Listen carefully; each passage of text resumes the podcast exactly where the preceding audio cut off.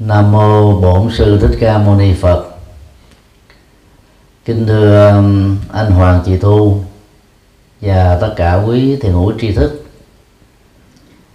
Hôm nay là buổi cuối cùng tại à, thành phố Berlin. Chúng tôi bày tỏ lòng biết ơn đối với tất cả các quý Phật tử đã trực tiếp sắp xếp cho các buổi thuyết giảng được diễn ra tại thành phố này. Và buổi cuối cùng này đó là phần à, vấn đáp tự do mà tất cả các quý tiền hữu tri thức đó, có thể uh, nêu ra các câu hỏi nhằm uh, tìm hiểu những điều mình chưa biết hoặc đào sâu vào những vấn đề mà mình đã nắm vững rồi hoặc uh, theo hướng uh, triết học Phật giáo hay là ứng dụng lời Phật dạy trong đời sống thực tiễn. Để ờ, cho phần vấn đáp được uh, thuận lợi đó thì uh, chúng tôi đề nghị uh, sẽ có um, hai anh chị đại diện đọc qua các câu hỏi. Nhờ đó đó thì mọi người cùng nghe và phần chia sẻ đó được uh, thuận tiện hơn. Và bây giờ thì uh, mời hai vị điều phối tuần tự nêu các câu hỏi. Mô sư thích ca mâu ni phật con xin được ờ, đọc câu hỏi thứ nhất. Kính bạch thầy, cho con xin hỏi, đạo phật con nói đến luân hồi và nhân quả, là con người có kiếp trước, kiếp sau, nhưng trên thực tế làm thế nào để cho mọi người có thể tin rằng nhân quả là có thật? Vì có nhiều người hiện tại rất tốt và siêng năng nhưng vẫn nghèo, còn những người làm ăn không lương thiện thì lại giàu. Vậy nhân quả ở đâu, được hiểu như thế nào? Đây là câu hỏi mà phần lớn những người đang à, tìm hiểu đạo Phật thắc mắc. Thắc mắc đó đó, thường à, phát xuất từ các quan sát trong đời sống à, hiện thực, dẫn đến những hoài nghi, những thắc mắc về quy luật của nhân và quả. Để hiểu và chứng minh được rằng nhân quả là một quy luật có thật thì à, người tu học Phật rất cần à, lưu ý một số vấn đề như sau. Điều một đó khi nói về nhân quả chúng ta phải lưu ý là giữa chúng đó còn có yếu tố rất quan trọng là duyên. Duyên á, diễn ra theo hai chiều duyên thuận và duyên nghịch. Những người à, hiền lương chân lắm tay bùn vất vả từ à, đầu hôm đến tối, qua năm suốt tháng.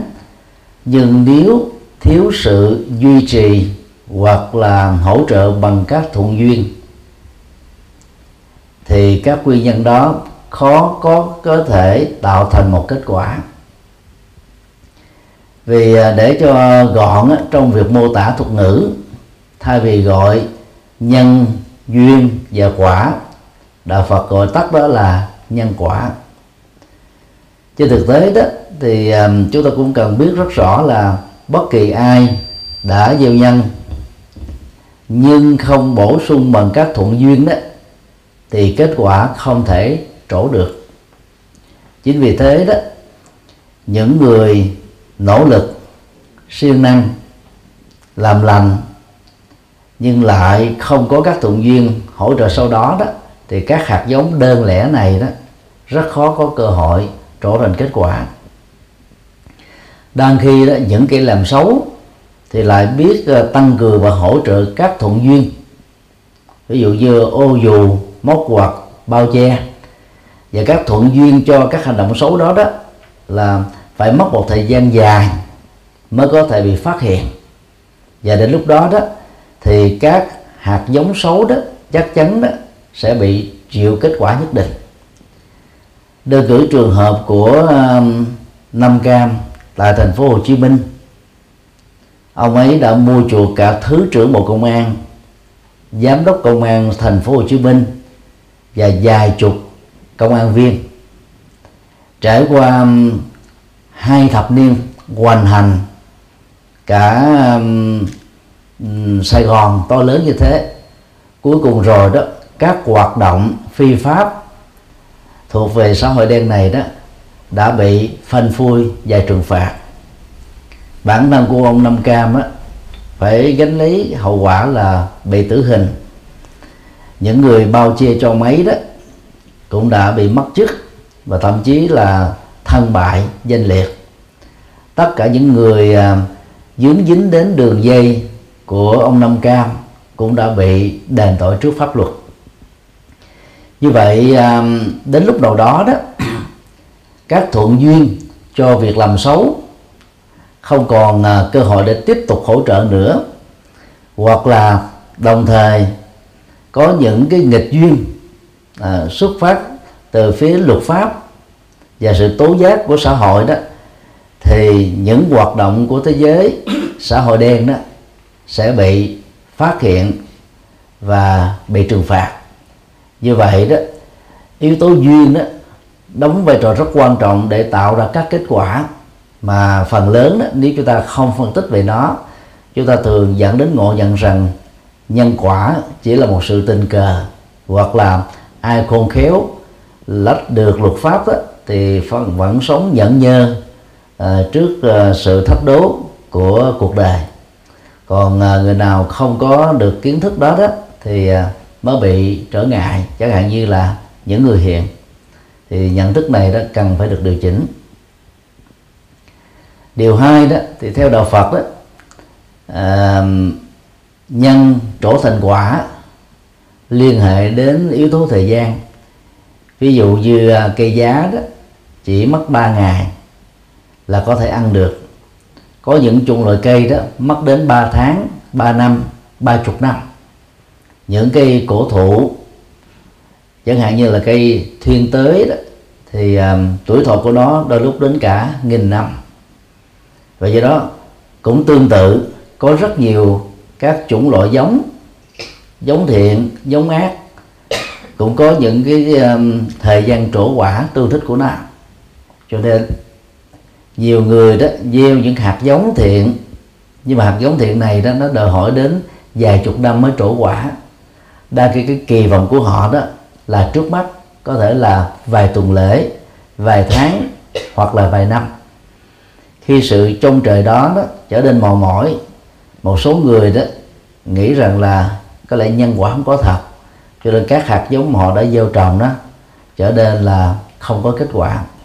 Thực tế chưa có kết quả khác hoàn toàn với không có kết quả. Không có kết quả là chúng ta phủ định toàn bộ các cái phản ứng kéo theo sau đó của các hạt giống bao gồm hành động tốt hành sống xấu mà chúng ta đã làm. Còn chưa có kết quả đó là mô tả về cái tiến trình mà kết quả đang được diễn ra hoặc ở trong thời gian ngắn hoặc ở trong thời gian dài. Trong kinh đó, Đức Phật còn đề cập đến có một số à, hành động đó, mà quả trổ của nó đó là ở cuối đời một người hoặc có khi là ở kiếp sau và thậm chí có một số loại nhân đó lại trổ quả ở nhiều kiếp sau nữa. Chính vì à, chúng ta chưa nhìn thấy đến hết chiều dài tương lai của người trổ quả, thì trong lúc chờ đợi quả chưa trổ đó, chúng ta dễ ngộ nhận rằng là hành động mà chúng ta đã làm đó là không có kết quả. Và nhận thức này cũng cần phải được điều chỉnh. Điều ba đó cần phải à, thấy rõ đó là nhân có nhiều chủng loại. Và chủng loại nào đó thì trổ quả cho chủng loại ấy. Ở trong kinh à, khi đề cập đến các phước báo thông dụng, Đức Phật là chia ra làm năm nhóm. Phước về à, sắc đẹp, phước về sức khỏe và tuổi thọ, phước về tài sản vật chất, phước gặp các thuận duyên và phước trí tuệ thì trường hợp những người à, sống lương thiện sở dĩ mà không gặp được nhiều cái quả tốt là có thể có những lý do. Cái kiếp sống lương thiện của họ đó chỉ đơn thuần là lương thiện thôi chứ họ không có làm thêm những uh, hành động phúc báo. Việc làm lương thiện đó chỉ giúp cho đương sự không bị rơi vào vòng tù tội bị luật pháp nghiêm trị thôi còn bản thân của sự lương thiện thì không có một phước báo nào hết. Điều này có thể được hiểu là một người nào đó suốt cả một kiếp người chưa từng phạm pháp sống rất là chuẩn mực đạo đức thì cái đó về phương diện phước báo chỉ ở mới cái trình độ zero thôi. Tức là không bị âm nhưng mà cũng không có cái phần dương nào để hỗ trợ. Do vì vậy mà à, bằng cách sống đó đó thì họ có thể được bình an thôi. Ít nhất là ở phương diện nội tâm. Còn các phước báo về tài sản vật chất đó nó phải thuộc về các hạt giống à, phù hợp với nó thì mới có thể có được. Đang khi đó những kẻ làm các hành động xấu đó thì à, họ là khéo bao che qua các hành động như là hối lộ móc quạt, tạo ô dù hoặc là họ nối kết những cái thông tin. Mà mỗi khi ờ, những cái ờ, trở ngại duyên đó chuẩn bị diễn ra với các hành động đó đó nhờ nắm bắt được thông tin đó, thì họ đã đào tẩu được.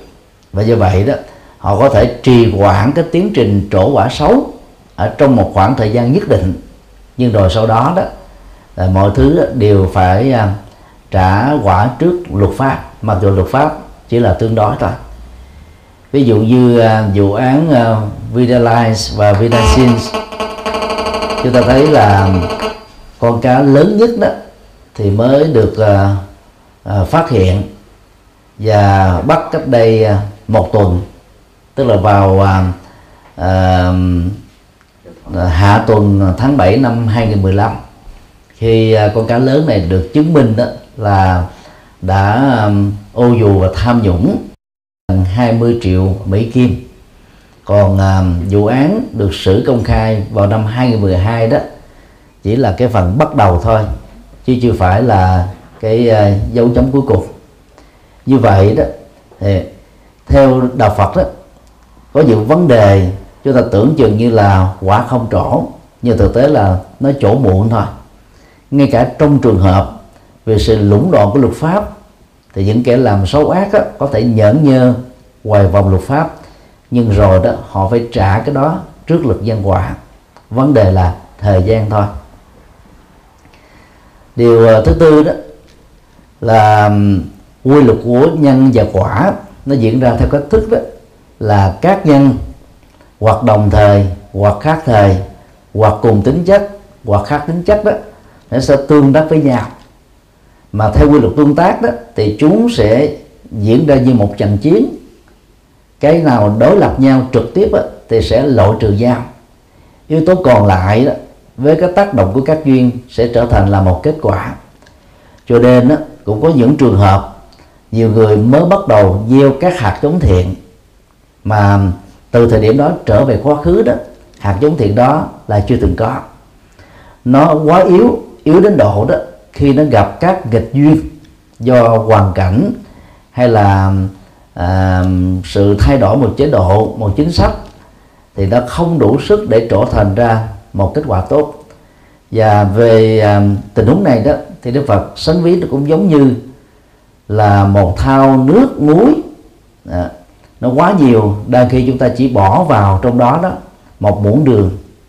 Lượng đường này sẽ bị hòa tan và nó nó trở nên yếu ớt đến độ là nó không thể tác động được gì về sự thay đổi bản chất của nước muối đang có trong một thao.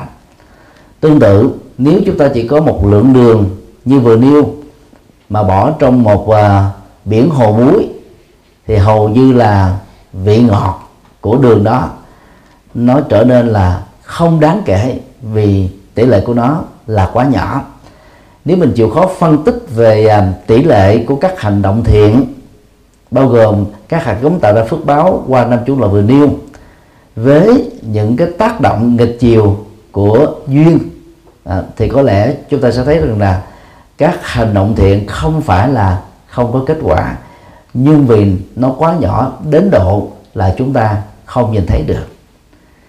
Chẳng hạn như là khi mình nấu thực phẩm lỡ mà niêm muối hơi nhiều thì chúng ta có hai cách để làm cho cái vị mặn đó, à, của thực phẩm đó, được giảm đi. Thứ nhất đó, là tăng cường thêm nước. Thứ hai đó là tăng cường thêm đường. Và thứ ba đó là bao gồm tăng cường nước và tăng cường đường. Thì lúc đó đó cái lượng muối nó tác động với nước và đường đó sẽ làm cho chúng ta có cảm giác là nó bớt mặn đi. Thì bằng việc phân tích bốn điều vừa nêu đó chúng ta sẽ thấy rất rõ rằng là mọi thứ đó trong cuộc đời đều có những kết quả. Và để dễ hiểu đó thì chúng ta thử hình dung như thế này. Bây giờ nếu chúng tôi cầm à, một cái nắm tay đánh vào trong một cái bão cát bằng một cái lực chẳng hạn như là 50 Newton thì lập tức đó, từ bao cát đó, nó có một cái lực phản hồi cũng gần bằng hoặc là bằng được 50 Newton đó. À, có điều là có những vấn đề đó khi chúng ta gieo một cái cái hành động hoặc lời nói hoặc việc làm hoặc là tư duy. Cái cái phản ứng của hành động này đó nó diễn ra tùy theo cái môi trường xung quanh. Mà đôi lúc không vừa phân tích đó, thì chúng ta sẽ thấy rằng là hầu như nó không có hoặc là nó quá ít để tạo ra những cái ảnh hưởng. Và do vậy nó làm cho chúng ta không ngờ đến rằng là nó vẫn có kết quả của nó. Ví dụ giờ chúng ta bỏ một cái cục đá vào cho một cái ly nước dùng một cái lực thật là mạnh cho vào chúng nghe một cái tỏm nước văng ra bây giờ cũng cùng một cục đá đó chúng ta quăng vào một cái cái thao nước thật là lớn. Thì cái độ tởm đó nó lớn hơn nhưng mà độ văng nó cũng không có nhiều. Thì cái tương tự thì theo cái tác động của cái bề mặt nó mà các hành động của chúng ta đều có các phản ứng phản hồi là tương tự thôi. Và bằng cách này đó thì đạo Phật à, chủ trương rằng là mọi hành động của con người đều dẫn đến các kết quả và nó không bao giờ mất đi. Chỉ chờ những cái thuận duyên thì như một chất xúc tác đó thì lúc đó các nhân đã được gieo bắt đầu trổ quả. Và để đúc kết vấn đề này đó thì à, trong kinh pháp cú đó đức phật có dạy như thế này. À, khi gieo các hạt giống bất thiện người xấu nghĩ rằng nhân quả không có cho nên đó âm thầm vui mừng. Nhưng khi quả xấu đến lúc chín mùi đó thì kẻ xấu giàu có là độn thổ dưới lòng đất lặn sâu dưới đáy biển bay cao trên trời xanh hoặc là tàn hình ở chỗ nào đi đó. Họ cũng không thể nào tránh khỏi quả của một nghiệp xấu được. Và nhận thức này sẽ giúp cho chúng ta có cái trách nhiệm hơn đối với các hành vi giàu thiện hay ác à, lớn hay là nhỏ được mọi người biết hay là mọi người chưa biết luật pháp phanh phui hay là luật pháp chưa sờ gái đến thì đều dẫn đến các cái kết quả rất là tương thích. Và cũng như nhận thức đó đó rất nhiều người trong ờ, kiếp người ngắn ngủi của mình đó, cố gắng làm được những việc thực đáng làm để cho giá trị của hành vi này nó trở nên nhân văn và nhân bản. Và do đó đó à, cuộc sống trở nên đầy ắp được tình người. À, do đó người tu học Phật đó dầu à, đối với một số tình huống hay là ra tình huống quả từ những dân thiện tốt mà mình đã gieo. Chậm chỗ nhưng chúng ta đừng thất vọng và đừng đồng hóa rằng quả là không có. Để từ đó đó à, chúng ta sống một cách thản nhiên à, an lạc và bình an trên những hành động cao quý mà mình đã gieo trồng. À, xin đi câu hỏi khác kính bạch thầy con xin hỏi đức phật a di đà có thật hay chỉ là huyền thoại? Mong thầy hoan hỷ trả lời cho đây là câu hỏi ngắn nhưng rất khó. Để à, hiểu rõ về à, sự hiện hữu của đức phật a di đà đó chúng ta cần à, phân tích dưới hai góc độ. Thứ nhất đó, về góc độ lịch sử trên hành tinh mà chúng ta đang sống đó Đức Phật A Di Đà không phải là con người thật của địa cầu này chính vì thế mà truyền thống Phật giáo nguyên thủy bao gồm Ấn Độ, Tích Lan, Miến Điện, Thái Lan, Lào, Campuchia và các nước đi theo truyền thống này đó chẳng những không thừa nhận Đức Phật A Di Đà tất cả các Đức Phật các vị Bồ Tát của Phật giáo Đại thừa cũng đều không được thừa nhận. Trong chùa của ờ, các quốc gia vừa điêu các nghi thức đọc tụng, các sách triết lý về Phật giáo, bao gồm mà từ dân bản kinh điển cho đến những sách phân tích nghiên cứu và ứng dụng, đều không thừa nhận sự hiện hữu của Đức Phật A Di Đà. Hay nói cách khác là Phật giáo Nguyên Thủy đó, thì dựa vào các văn bản cổ xưa, và từ đó đó họ truy nguyên rằng là khoảng đến ờ, thế kỷ à, thứ nhất trước Tây lịch. Thì à, văn học về Đức Phật A Di Đà đó bắt đầu có mặt ở trong kinh điển. Như vậy ít nhất là 500 năm sau khi Đức Phật qua đời danh nghĩa của Đức Phật A Di Đà và các hành nguyện của ngài đó mới được giới thiệu đến. Từ đó đó những nhà Phật học truyền thống đó là nhất quyết không thừa nhận là hiện hữu của Đức Phật này cũng như là những giá trị phát sinh à, từ phương diện biểu tượng về triết lý đó có thể có được từ à, tín ngưỡng cũng như là sự hành trì của Đức Phật A Di Đà phương diện thứ hai đó là về à, tôn giáo học. Nếu à, chúng ta nhìn à, vũ trụ ở một cái phương diện rộng hơn thì ngoài à, hệ mặt trời mà địa cầu chúng ta đó là một hành tinh trực thuộc còn có vô số các giải ngân hà thiên hà trong số đó nó có rất nhiều các hành tinh cũng giống cấu trúc của trái đất, có sự sống con người. Thì đạo Phật Đại thừa cho rằng đó Đức Phật A Di Đà hiện nay vẫn đang còn tồn tại ở phương Tây. Cái tên mùi muôn nước ờ, ánh sáng, tức là rất là xa. Và nơi đó đó thì Đức Phật đó có một thế giới tên là thế giới cực lạc.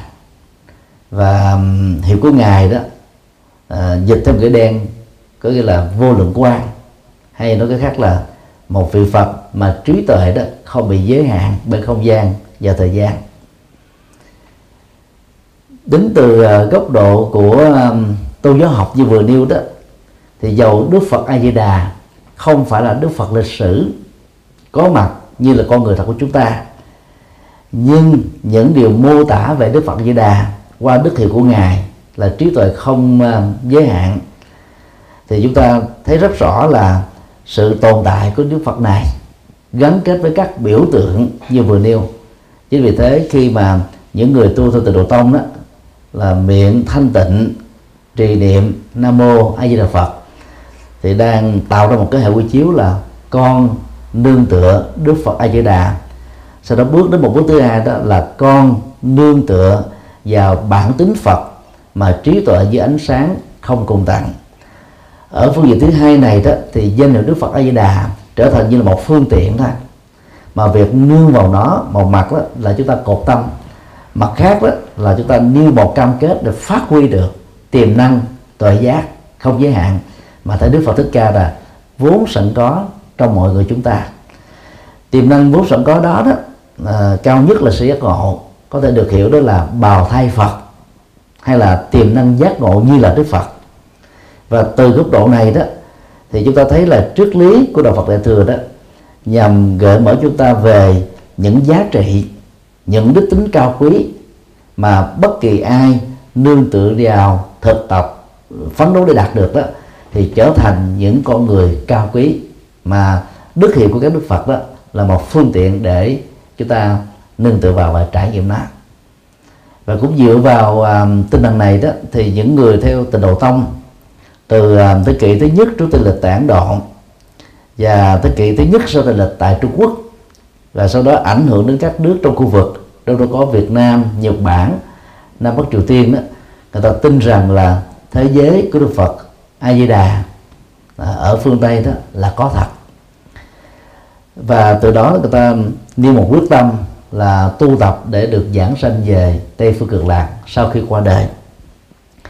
Trong kinh A Di Đà có mô tả đến um, năm tiêu chí mà việc thực tập đúng đó, sẽ dẫn đến tình trạng tái sanh về thế giới này bao gồm công đức lớn tức là hết um, làm đầy đủ hết tất cả các phật sự thiện sự à, cho căn lành lớn tức là chuyển hóa được tham ái sân hận si mê chấp thủ nhân duy tốt lớn đó là lập đậu tràng, tạo điều kiện, giúp thuận duyên cho người khác, cùng tu, bỏ ác làm lành.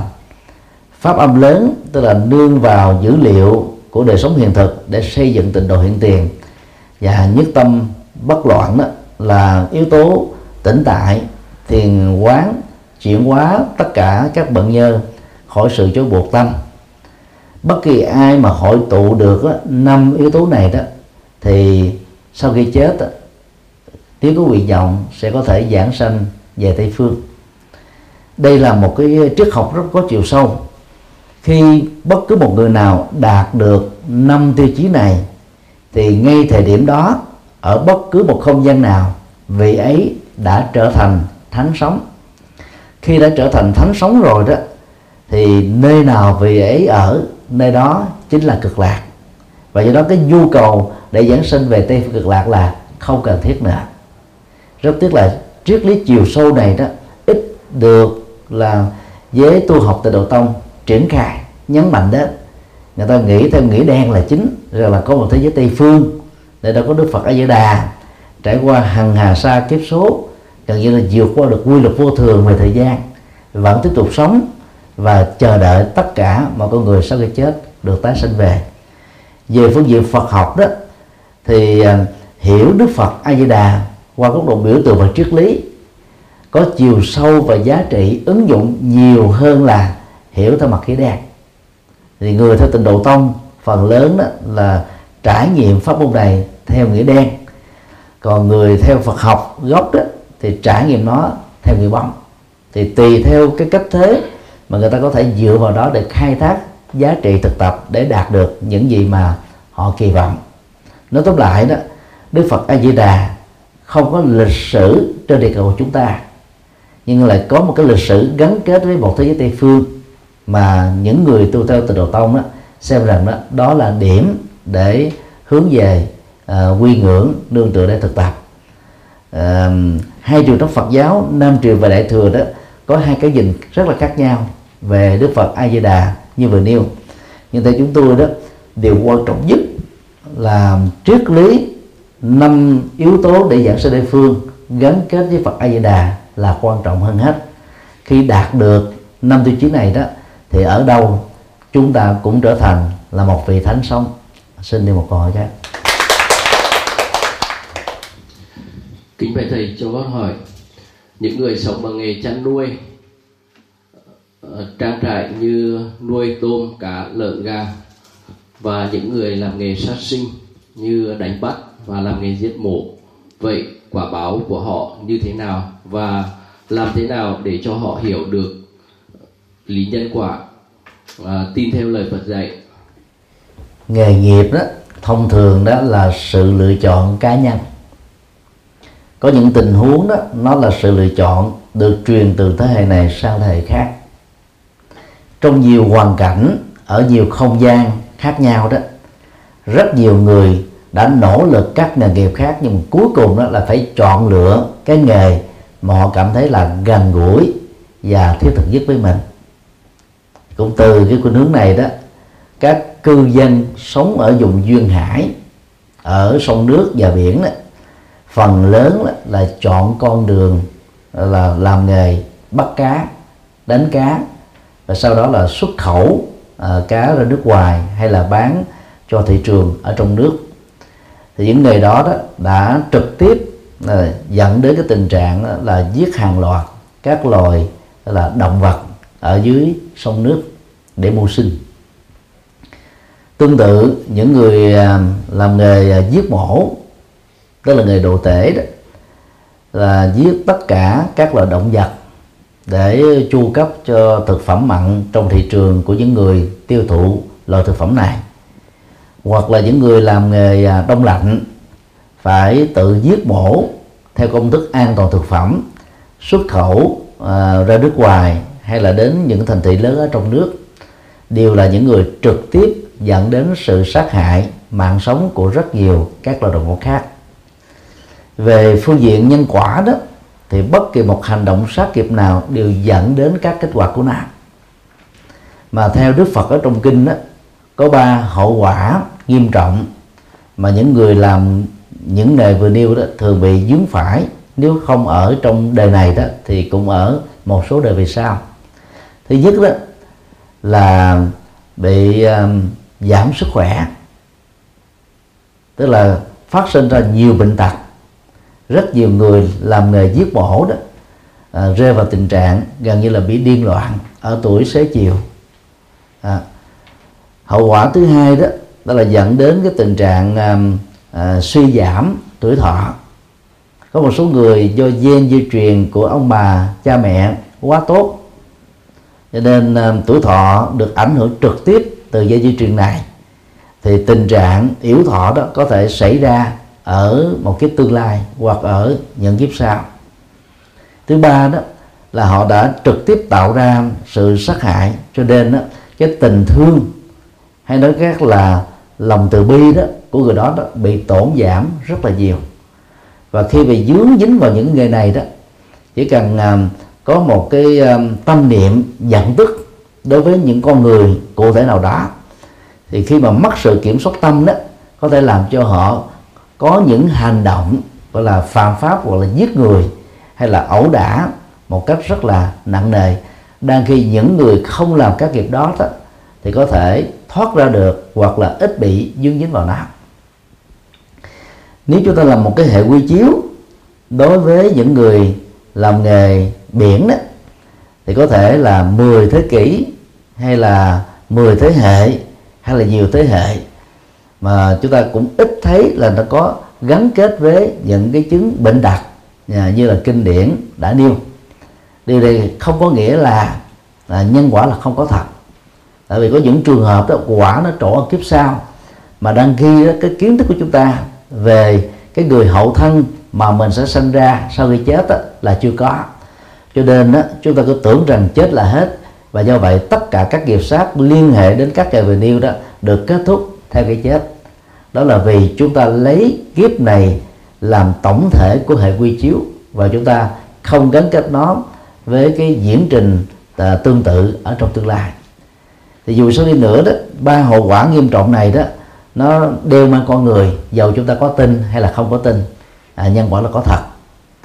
Ngoài ra nếu, nếu mình nhìn ở một bình diện rộng lớn hơn chẳng hạn như là trong kinh đó, đức phật dạy là các vị tu sĩ đó không nên chặt phá à, là sự sống của cây cối và giết chết sự sống các loài động vật. Ngày xưa đó thì à, kiến thức về môi trường học chưa có. Người ta thường lý giải một cách thần thánh rằng đó là trong các loài cây đó đều có các vị thần ngự trị. Việc chặt đứt các cây cối đó sẽ làm cho các vị thần nó cả giận và ảnh hưởng đến mạng sống của mình. Ngày nay đó, nhờ kiến thức môi trường học, chúng ta thấy là sự cân bằng sinh thái cần thiết đến sự tồn tại của các chủng loại động vật khác nhau. Ngay cả trong trường hợp một số loại động vật là nguy hại đến tính mạng con người và các loài động vật khác nhỏ bé hơn mình vẫn được khuyến cáo là không nên dẫn đến chúng bị rơi vào tình trạng tuyệt chủng. Như vậy sự cân bằng sinh thái trong đó có các loại hình sự sống của các loài động vật ở dưới nước ở trên ờ, cạn ở trong hư không uh, cần phải được tôn trọng.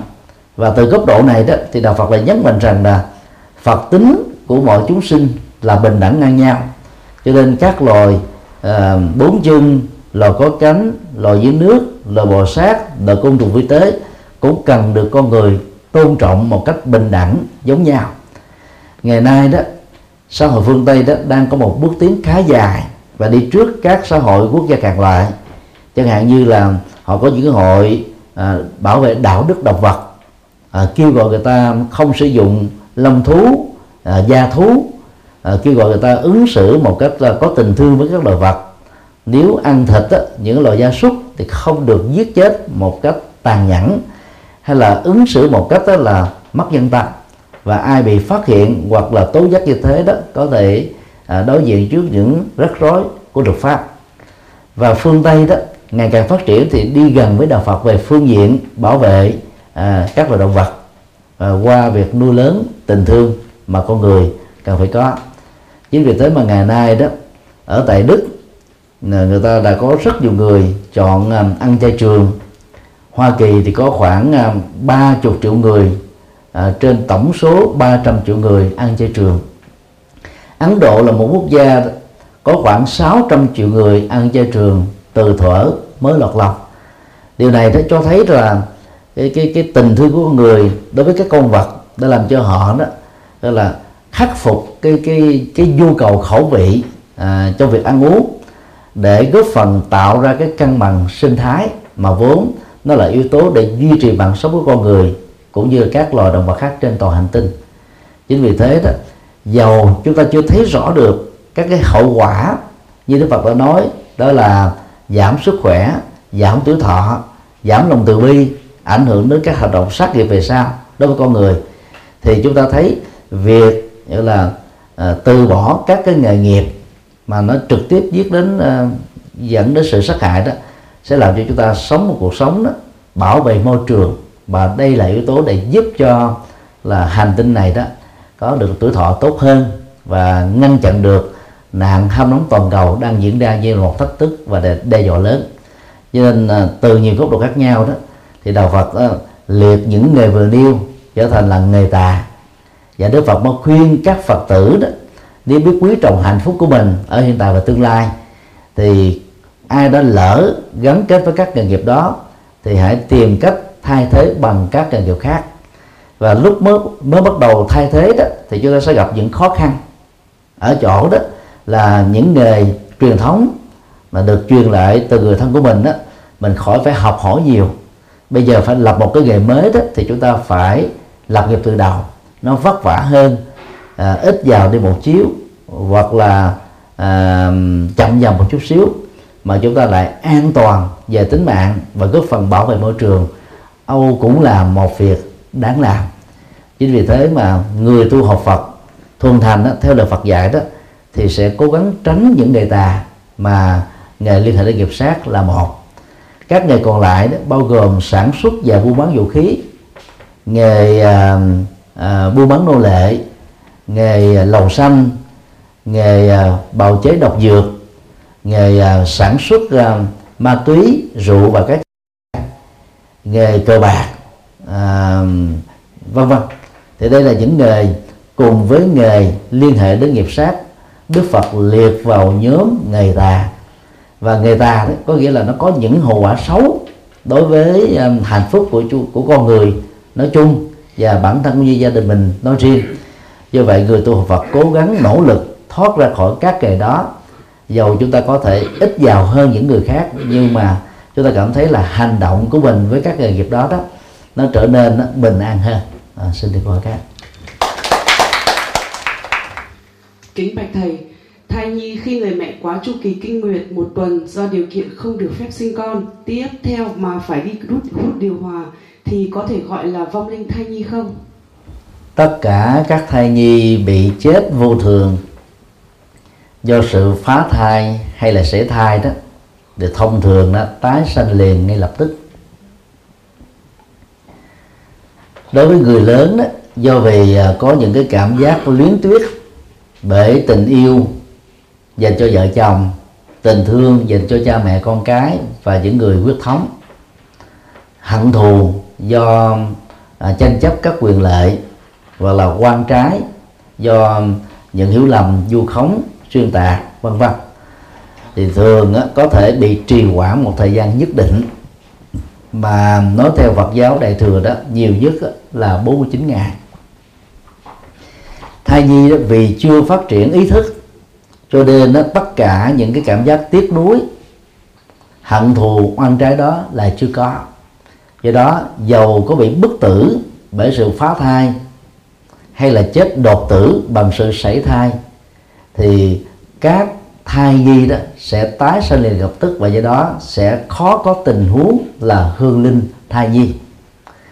Gần đây khoảng một thập niên trở lại đó một số chùa tại thành phố Hồ Chí Minh và các tỉnh thành lớn, bao gồm Hà Nội, tổ chức các lễ cầu siêu thai nhi.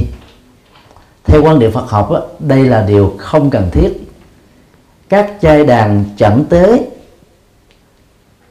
thỉnh thoảng diễn ra vào các ngày lễ lớn tại các chùa, hay là các khóa lễ cầu siêu diễn ra hàng ngày, đều đã có cái chức năng giúp cho tất cả mọi người chết dầu chết dưới hình thức nào già hay là trẻ nhận thức được hai quy luật không thể tránh khỏi đó là vô thường và vô ngã.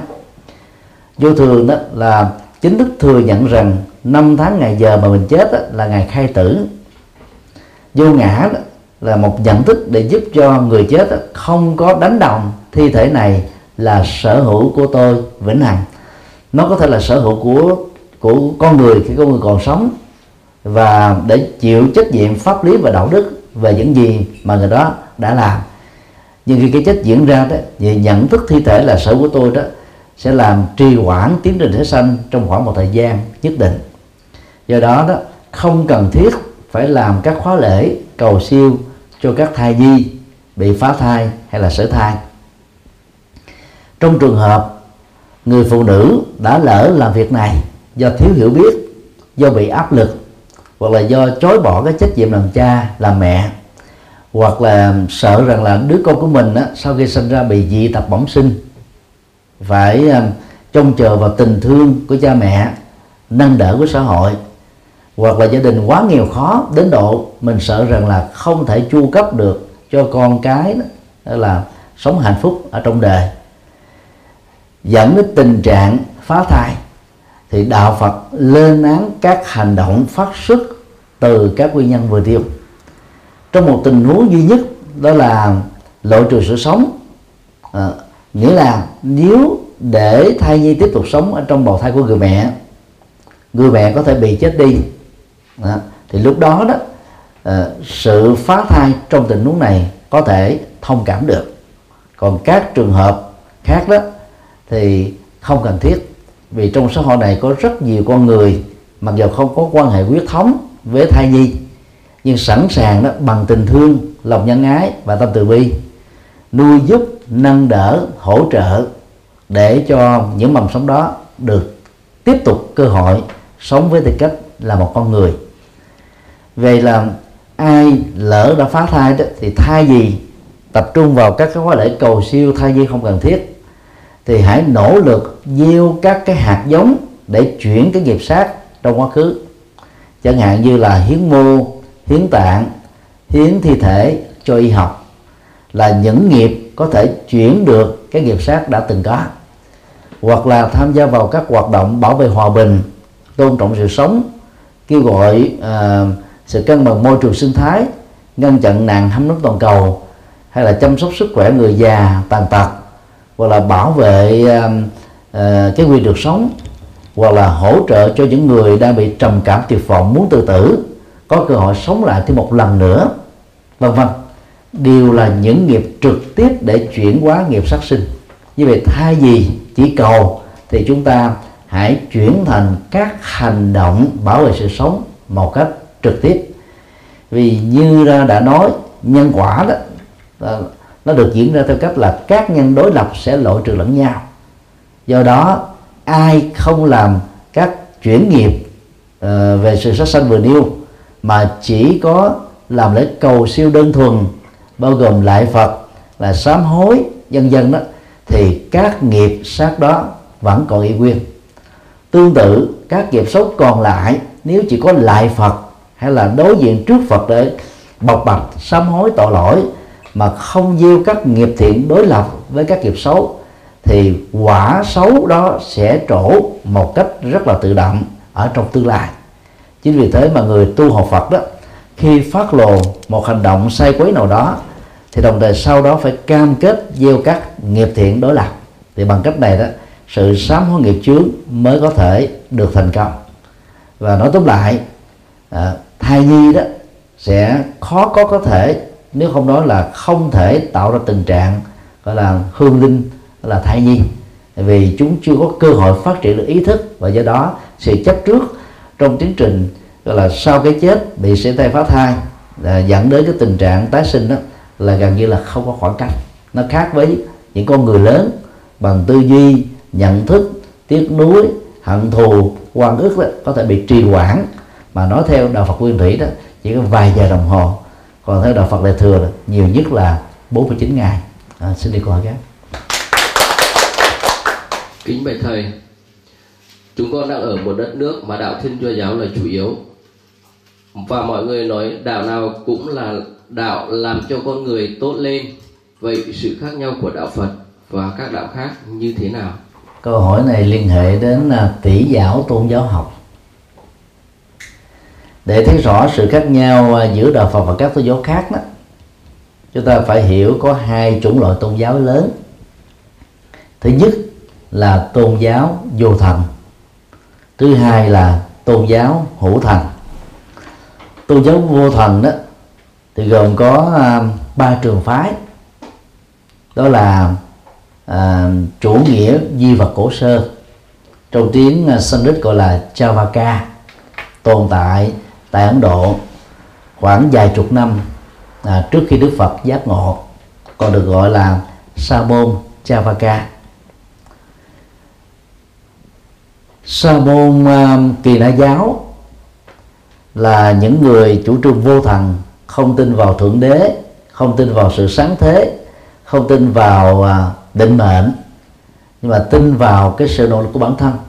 Thì nhóm sa môn này đó thì chủ trương cực đoan đó là con người khi mới sinh ra như thế nào đó thì hãy sống với cái thi gì thế đó. Cho nên suốt quá trình à, tu đó thì họ không mặc áo quần dùng cái à, nội lực ở bên trong để chống lại cái nóng lạnh ở bên ngoài. Loại sa môn thứ ba đó là sa môn thích ca mà đệ tử của ngài thì được gọi là sa môn thích tử. Tử là đồ đệ của đức của, của một nhân vật nào đó và thích ở đây là viết tắt của thích ca.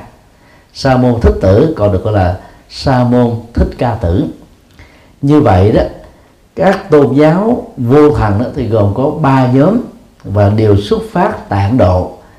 Trong ba nhóm tôn giáo vô thần đó thì đạo Phật đó, là sáng chói nhất và là tôn giáo vô thần duy nhất được xem là tôn giáo quốc tế. Về nhóm ờ, tôn giáo hữu thần đó chia ra làm ba. Thứ nhất đó, là cho rằng đó, có một thượng đế sáng thế con người dạng vật và mọi thứ trên đời đó đều do thượng đế sắp xếp an bài. Nhóm thứ hai đó là tôn giáo đa tầng tức là ngoài thượng đế sáng thế thì các nhóm tôn giáo này cho rằng đó còn có rất nhiều các thần linh. Bà la môn giáo à, lúc đầu đó là tôn giáo nhất thần về sau này trở thành tôn giáo đa thần và trong tôn giáo này đó có khoảng 400.000 thần linh và đây là tôn giáo phá kỷ lục về số lượng đa thần nhiều nhất trên hành tinh cho đến thời điểm hiện nay. Thứ ba đó là các cái tín ngưỡng dân gian thờ phượng à, bao gồm là à, các loại thần các con vật được xem như là thần các vật dụng được xem như là thần. Thì cả ba nhóm tôn giáo hữu thần vừa nêu đó đều lệ thuộc con người vào thượng đế và các thần linh đang khi đạo phật thì có chủ trương đó giải phóng con người ra khỏi ách nô lệ vào thượng đế và các thần linh. Và do vậy đạo phật nếu dùng từ tôn giáo để mô tả thì phải nói rằng đó là đạo vô thần. Vì là một à, tôn giáo vô thần con đường minh triết của đạo Phật đó, được gọi là con đường tỉnh thức tức là khác với các cái tín ngưỡng thông thường mà các tôn giáo hữu thần đã chủ trương bản chất của vô thần trong đạo Phật đó, bao gồm các yếu tố như sau. A. À, loại trừ học thuyết sáng thế. Loại trừ thượng đế và các thần linh.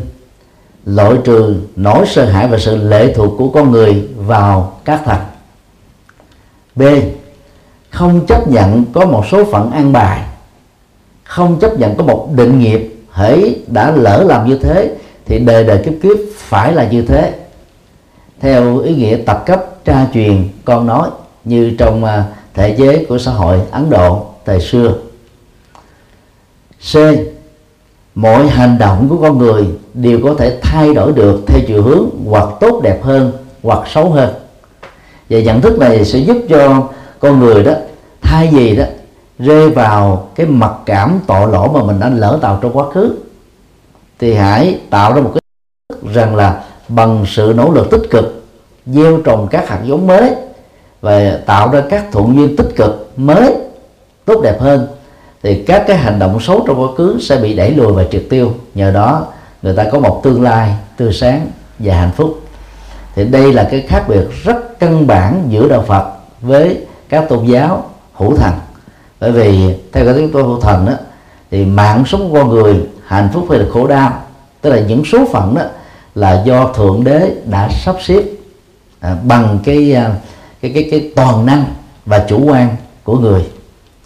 Ngoài ra đó về phương diện à, vũ trụ luận thì đạo Phật cho rằng đó không có nguyên nhân đầu tiên. Dầu là nguyên nhân từ thượng đế nguyên nhân từ duy vật hay là nguyên nhân từ duy tâm. Đang khi các tôn giáo hữu thần đó, thì đều cho rằng đó nguyên nhân đầu tiên của vũ trụ là thượng đế. Về à, phương diện uh, xã hội học đó thì đạo Phật chủ trương bình đẳng xã hội yếu độ là bình đẳng à, sinh học bình đẳng pháp lý bình đẳng xã hội bình đẳng đạo đức và bình đẳng tâm linh. Đang khi phần lớn các tôn giáo khác đó là chủ trương à, à, giai cấp hoặc là vẫn còn chấp nhận cái cái bất bình đẳng về giới tính về à, phương diện đạo đức học á, thì à, Đức Phật khẳng định á, con người là trung tâm của vũ trụ. Con người quan trọng hơn bất cứ một loài động vật nào trên hành tinh bao gồm thượng đế và các thần linh nếu họ là có thật. Và như vậy thay vì quy kết vào lệ thuộc vào quy chiếu vào thượng đế các thần linh đó thì đạo Phật kêu gọi con người đó phải tự chịu trách nhiệm các hành vi đạo đức và pháp lý của mình à, bao gồm thiện và ác tốt và xấu tích cực và tiêu cực. Để từ đó đó con người nỗ lực làm và hành động à, những điều đáng làm và gây ra những cái cái cái tác động rất là tích cực cho bản thân gia đình và xã hội xung quanh. Về phương diện ờ, giải thoát luận đó, thì đạo Phật chủ trương đó giải thoát trước nhất là giải thoát con người ra khỏi các chối buộc của tâm bao gồm tham ái sân hận à, kiến chấp hoài nghi và à, chấp thủ vào các hình thức tu tập sai lầm của tôn giáo. Và rộng hơn nữa đó là giải thoát mình ra khỏi sanh tử và luân hồi do chuyển hóa toàn bộ các hoạt động của tham ái bao gồm dục ái hữu ái và vô hữu ái. Đang khi các tôn giáo khác đó thì người ta cho rất là đơn giản rằng đó nếu dựa vào thượng đế có một niềm tin à, chân thành đó thì sau khi chết đó, được tái sinh về thiên đường hưởng nhan đức chúa. Còn ai không làm được như thế đó thì chết đó, bị đọa vào hỏa ngục để chịu tội lỗi đời đời. Như vậy cái cái tiến trình tái sinh của các tôn giáo nhất thần và hữu thần đó gắn liền chỉ với hai cảnh giới thiên đường và quả ngục. Một cái đó là tán dương cái cái cái quyền năng của thượng đế và một cái đó thể hiện cái quyền vi trừng phạt của thượng đế đối với người tin và không tin. Đang khi theo đức phật đó cái tiến trình tái sinh đó là do các hành động đạo đức hành động pháp lý hành động xã hội hành động dân sự của con người tạo ra. Chứ hoàn toàn không hề có thượng đế hay các thần can thiệp sắp xếp cho con người phải như vậy. Thì đó là à, những điều khác nhau căn bản giữa các tôn giáo. Và dựa vào những điều vừa nêu đó chúng ta có thể khẳng định rằng bất kỳ ai cho rằng đạo nào cũng dạy người ta, lánh ác làm lành là một nhận thức sai. Bởi vì không có tôn giáo nào giống tôn giáo nào. Ngay cả các khái niệm thiện và ác, tốt và xấu, tích cực và tiêu cực được định nghĩa rất đa dạng và khác nhau, thậm chí là đối lập nhau giữa các tôn giáo. Chính vì thế đó ờ, do có những sự khác biệt vừa nêu mà các tôn giáo đã lần lượt có mặt trong lịch sử của nhân loại suốt mấy nghìn năm qua. Và trong tương lai sẽ tiếp tục còn có sự ra đề của các tôn giáo mới. Đánh giá về lịch sử của các tôn giáo suốt chiều dài hơn 2.000 năm. Vào à, ngày 15 à, tháng 12 năm 1999 đó, Đại hội đồng Liên Hợp Quốc đã biểu quyết thông qua việc thừa nhận Đức Phật Thích Ca là biểu tượng à, của một đời sống văn hóa đạo đức tích cực. Và xem ngày à, rằm tháng tư tự đi ba sự kiện đản sinh thành đạo nhập niết bàn của Đức Phật đó là lễ hội văn hóa toàn cầu. Đang khi đó toàn bộ nếu không nói đó là hầu hết à, những người đại diện cho Liên Hợp Quốc lúc đó đó biểu quyết thông qua không có phiếu chống đều là những người không phải Phật giáo ấy thế mà họ đã thừa nhận cái giá trị của đạo Phật. Chắc chắn không phải là sự tình cờ hay là để lấy lòng Phật giáo. Vì trong quá trình nghiên cứu họ đã thấy rất rõ là đạo Phật đóng góp cho việc xây dựng hòa bình của thế giới. Và rất nhiều các cái quy luật được Đức Phật giảng dạy trong các kinh đó, đã được lãnh đạo của Liên Hợp Quốc sử dụng như là cái phương châm để tạo ra các tiêu chí là à, thiết lập hòa bình một cách bền vững trên toàn cầu. Chẳng hạn như là à, cái cái quy luật à, hòa đàm và quy luật cộng tồn vốn được Đức Phật giảng dạy ở trong rất nhiều kinh. Như vậy nói một cách khác đó là các tôn giáo về bản chất là khác nhau. Nếu có giống nhau đó thì tôn giáo hữu thần à, ở đất nước A ở đất nước B giữa cộng đồng A cộng đồng B là có thể gọi là giống nhau. Tôn giáo đa thần á, ở các quốc gia này các quốc gia kia là có thể giống nhau. Còn tôn giáo vô thần đó thì nó có ba chủng loại mỗi một chủng loại là có một cách nhận thức rất là khác biệt. Còn nếu mà so sánh giữa tôn giáo, hữu thần và tôn giáo vô thần thì lại khác nhau trời vực. Nếu nói là đối lập nhau và và loại trừ lẫn nhau. Vì đạo Phật là một tôn giáo vô thần, cho nên đạo Phật khác rất xa, nếu không nói là vượt lên trên các tôn giáo hữu thần và vô thần còn lại. Xin đi câu hỏi khác theo cái nhìn của người Việt Nam trại dưỡng lão như một nơi đầy đọa người già, sống trong cô đơn, bị bỏ rơi. Và qua đó, có thể họ đánh giá những người con đưa cha mẹ vào trại dưỡng lão là những người con bất hiếu.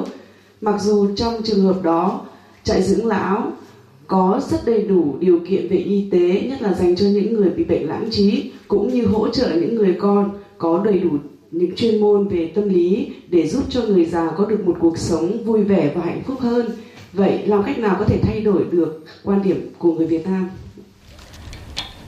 Viện à, dưỡng lão đó, tại Việt Nam á, không phải là nơi giam nhốt những người già, hoặc là nơi đỏ đầy những người già. Tại Việt Nam thì có hai à, loại hình à, dưỡng lão. Dưỡng lão do nhà nước bảo trợ và nó trực thuộc cái quyền quản lý của các cơ quan nhà nước thì tại đây đó những người à, à, già cơ nhở không có người thân nương tựa. À, thì à, khi à, nộp đơn vào các trung tâm dưỡng lão đó tùy theo điều kiện bi đát mà có thể được chấp nhận là một thành viên trong ngôi nhà à, của những người ở tuổi xế chiều này. Dạng thứ hai đó là dưỡng lão à, dân lập tức là những uh, trung tâm dưỡng lão do những người yêu thích cái nghề chăm sóc người già hoặc là xem nó như là một cái nghề để kinh doanh lập ra. Để theo đó đó những người già đó được gửi vào bởi con cháu của họ và họ phải trả một cái khoản tiền à, có thể là vừa phải hoặc là à, khá cao hay là rất cao để có được một cái đời sống à, sung túc à, bớt cô đơn tuyệt vọng buồn chán ở tuổi xế chiều. À, so sánh với à, mô hình dưỡng lão ở các nước phương tây đó à, những quốc gia tiên tiến thì chúng ta thấy là các cái tiện ích bao gồm mà chăm sóc uh, y tế rồi sinh hoạt cộng đồng giải trí rồi uh, an toàn thực phẩm và các cái uh, cái cái quy lệ xã hội khác đó.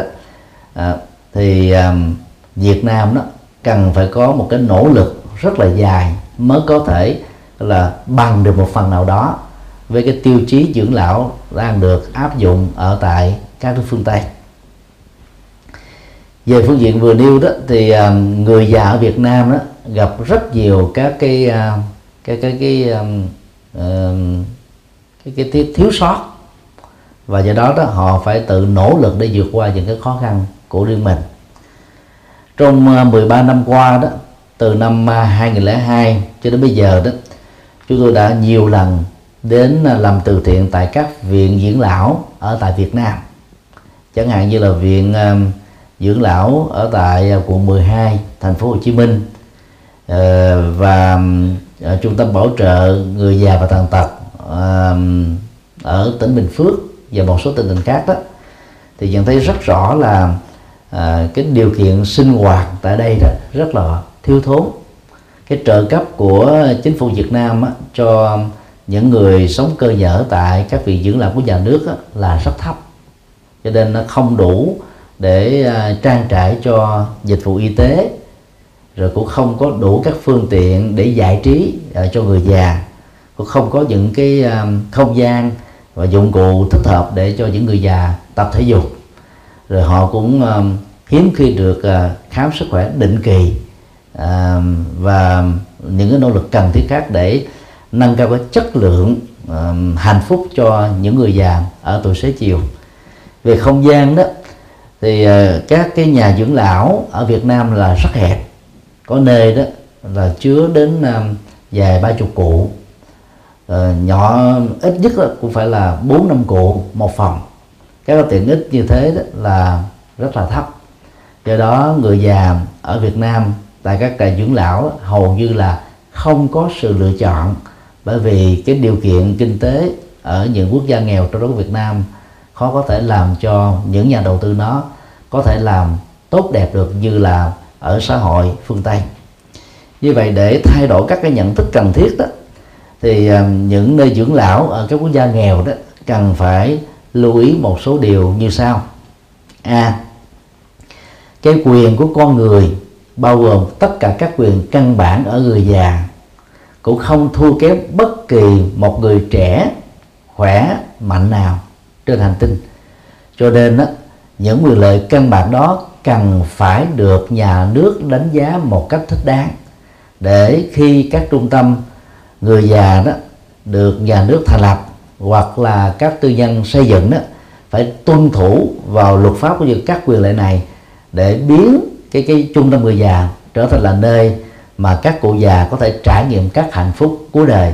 Thay vì đó là nơi bị một số người mặc cảm nghĩ rằng à, quan quan vấn à, khó khăn à, cô đơn tuyệt vọng và buồn chán. B. Các nhà dưỡng lão đó à, đối với tư nhân đó, thì không nên thâu cái giá tiền quá cao và cũng không nên đặt nặng cái việc kinh doanh về về dưỡng lão đó như là một cái nghề nghiệp hay. Bởi vì à, về bản chất đó thì chăm sóc người già đó là một hoạt động thể hiện lòng nhân ái tâm từ bi tâm vô ngã và thái độ vị tha. Những người à, tu học Phật đó thì dễ dàng thực hiện các hành động này bởi vì phụng sự cho chúng sinh đó là các thiết thực cúng dường cho các đức Phật. Và do đó đó à, ở một phương diện rộng hơn đó thì người Phật tử có một cái lợi thế đó là xem tất cả những người nữ đều là à, bà mẹ dì thím mợ của mình trong một kiếp nào đó. Và tương tự đối với những người nữ lớn tuổi hơn 20 thì xem như là mẹ ruột lớn hơn 40 xem như là bà ruột lớn hơn 50 xem như là cố ruột. Từ đó người tham gia làm điều dưỡng hay là uh, ở trong cái tổ chức của dưỡng lão đó thì làm bằng một cái tâm nhân ái hơn tình nguyện hơn để phụng sự cho những người già như là chính phụng sự cho mẹ hay là bà ruột thịt trong nhà của mình. Và về phương này đó thì à, các thành phần ngoài Phật giáo cũng nên tham khảo quan niệm triết học của Phật giáo về người già và về con người nói chung để có thể nâng cao cái cái à, cái tính cam kết về sự chăm sóc và phục vụ những người gọi là ở tuổi xế chiều. C. Tăng cường các hoạt động hữu ích cho người già bên cạnh các cái dịch vụ y tế uh, dịch vụ uh, uh, sức khỏe uh, dịch vụ giải trí vân vân để giúp cho người già đó tức là đánh tan được các cái trạng thái cô đơn và buồn chán. Đối diện trước cái nạn ờ, tự tử người già đột kỷ lục hiện nay Nhật Bản đang có những cái chương trình khích lệ việc tiếp nhận hợp đồng những người già để cho họ không cảm thấy không thấy cuộc đời của mình kể từ lúc về hưu đó là vô dụng nữa. Ngày um, 5 tháng 6 cho đến ngày 17 tháng 6 năm 2015 chúng tôi có cơ hội chia sẻ Phật pháp cho cộng đồng người Việt Nam tại Nhật Bản. Thì khi đến uh, tham quan một số um, thắng cảnh du lịch đó, thì um, có khoảng 5% các cái tiệm tại đây đó người ta tuyển dụng người già trên 70 tuổi và những người già đó chúng ta thấy họ rất là năng động như là à, nỗ lực làm à, vượt qua cái thời gian trống trải của kiếp người. Và bằng cách này đó thì chính phủ Nhật tin rằng đó là những người già sẽ không phải buồn chán và có cảm giác là bị con cái mình bỏ rơi. Từ đó đó họ sẽ không nghĩ đến những cái cái cảnh tiêu cực đó là tự tử mà chết. Như vậy khi mà cái hoạt động chăm sóc người già được tốt và xã hội đó thay đổi cái nhận thức về người già. Người già không phải là gánh nặng của gia đình không phải là gánh nặng của con cái không phải là gánh nặng của xã hội đó. Thì lúc đó những người già sẽ tiếp tục lạc quan yêu đời năng động tích cực. Và từ đó đó họ sẽ có cái khoảng à, năm tháng còn lại sống ở trong hạnh phúc và bình an. Nói chung là đông và tây à, những nước tiên tiến và những nước đang phát triển đó cũng cần phải tham khảo mô hình chăm sóc người già lẫn nhau để cùng bổ túc và làm cho đời sống của người già tại các trung tâm dưỡng lão của nhà nước hoặc là trung tâm dưỡng lão à, tư tư thục à, mang lại một cái chất lượng hạnh phúc cho những người già hơn.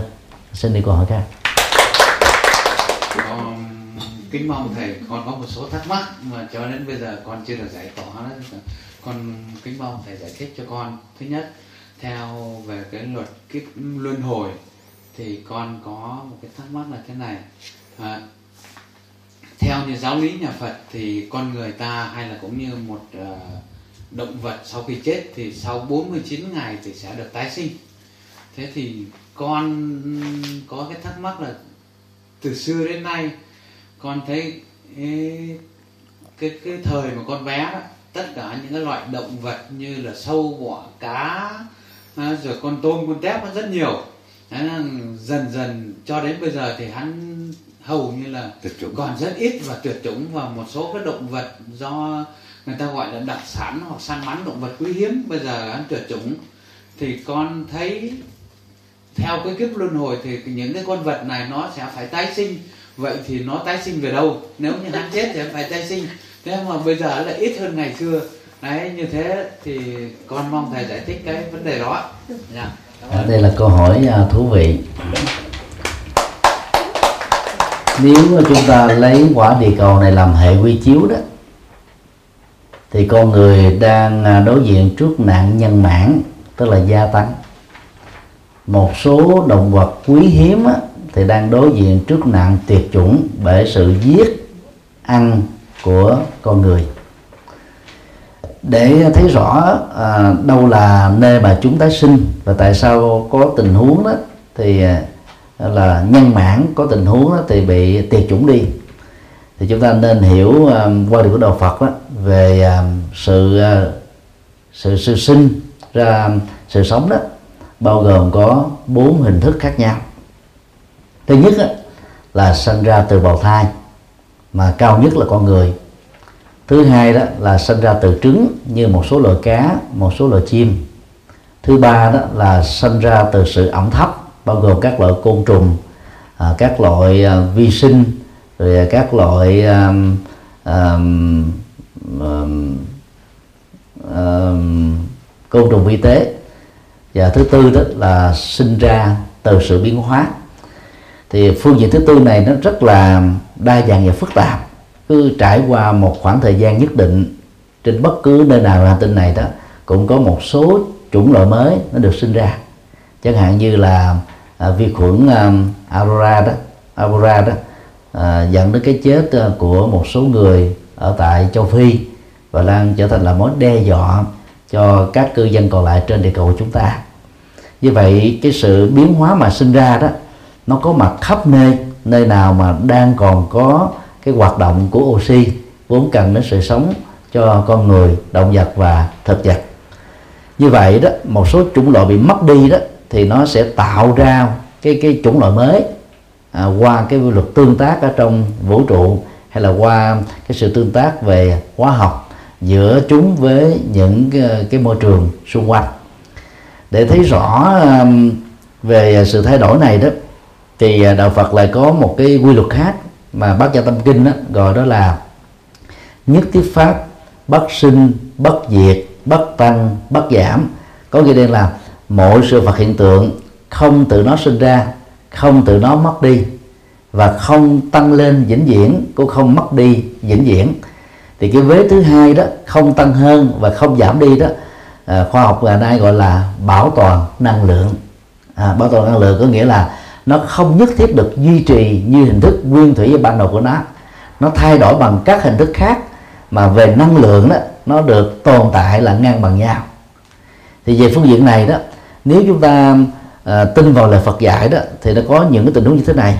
Vì trong vũ trụ có nhiều hành tinh có sự sống con người cho nên nó có một số hành tinh đó à, khi người ta chết đó, người ta lại không tái sinh ở đó mà lại tái sinh ở trên địa cầu của mình và từ đó nó góp phần làm gia tăng cái cái cái sự nhân mãn trên đời của chúng ta về con người. Đồng thời đạo Phật cũng cho rằng là về việc tiến hóa cái thiện đó, thì một số chủng loại động vật đặc biệt đó, sau khi chết, chúng sẽ có hình thái, đào thai là con người.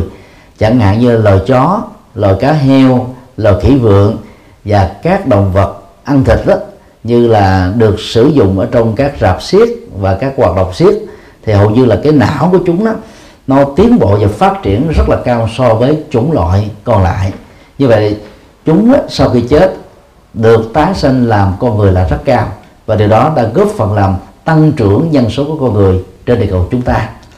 Đồng thời đó, cũng có một số địa cầu sau khi trải qua bốn giai đoạn thành trụ hoại và không đó, thì giai đoạn cuối cùng này đó, được hiểu là toàn bộ oxy ở trên địa cầu đó là không còn nữa. Cho nên sự sống của con người, các loài động vật và thảo mộc đó là bị tuyệt chủng kết thúc ở trên địa cầu đó. Nhưng đồng thời đó vì cái quy luật bảo toàn năng lượng tức là không tăng hơn và không giảm đi làm cho chúng lại có mặt ở các địa cầu khác đang còn dưỡng khí oxy.